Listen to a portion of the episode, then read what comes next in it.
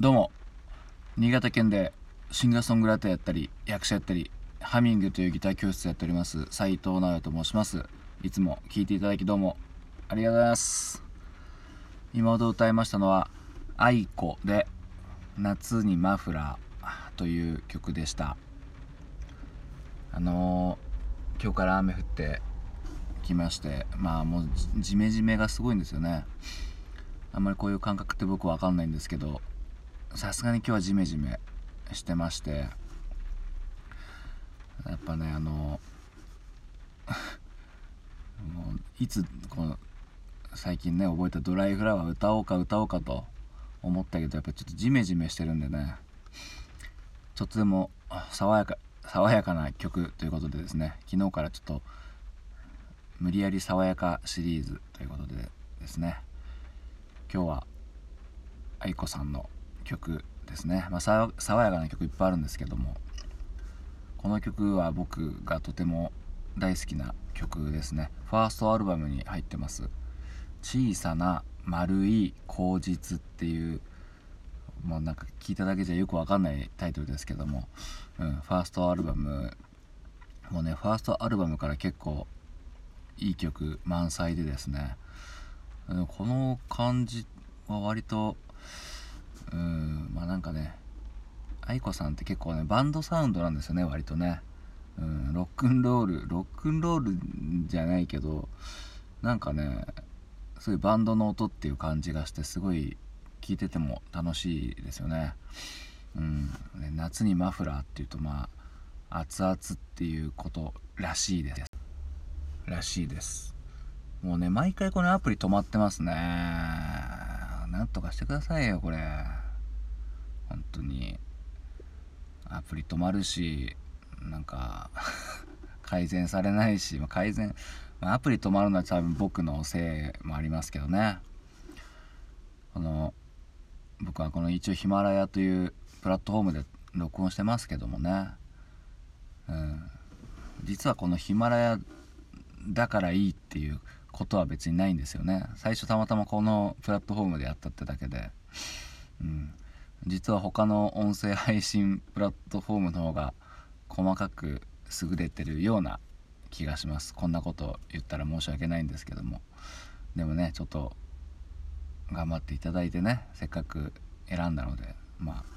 今中国がね本拠地だということですけども急にアプリへの説教になりましたけどね、うん、でそうですね。この曲何話したんだっけな。まあ愛子さんやっぱメロディーもね秀逸ですよね。歌詞もとてもいいんですけどやっぱメロディーがグワングワン動くというかねこの曲もこれ言ったっけ？ちょっと跳ねてますよねなんかね。この「ててタラララララララララララ」みたいなねうんとストロークは全然跳ねてないんだけどメロディーだけ跳ねるっていうねぴょんぴょん跳ねてるようなイメージありますよね。まあ愛子さん自身にも。うん。だからねうんまあほんとどの曲もねメロディーがすごい自由なんですよね。うん。でなんかねこれはまあ完全に受け売りなんですけど 多分桜井さんが言ってたのかな。あの言葉で自由よっていうよりもそのメロディーの動きでその自由さをが出てるっていうまあある意味音楽家として一番いいですよねはっきり言うよりも曲調で曲とかメロディーのところにこう本当に言いたいことを潜ませるっていう僕が好きなアーティストとかバンドって結構そういう感じまあみんなみんなそうだと思うんだけど、うん、でもプロの人ってやっぱそこを本当徹底してるような気がしますね。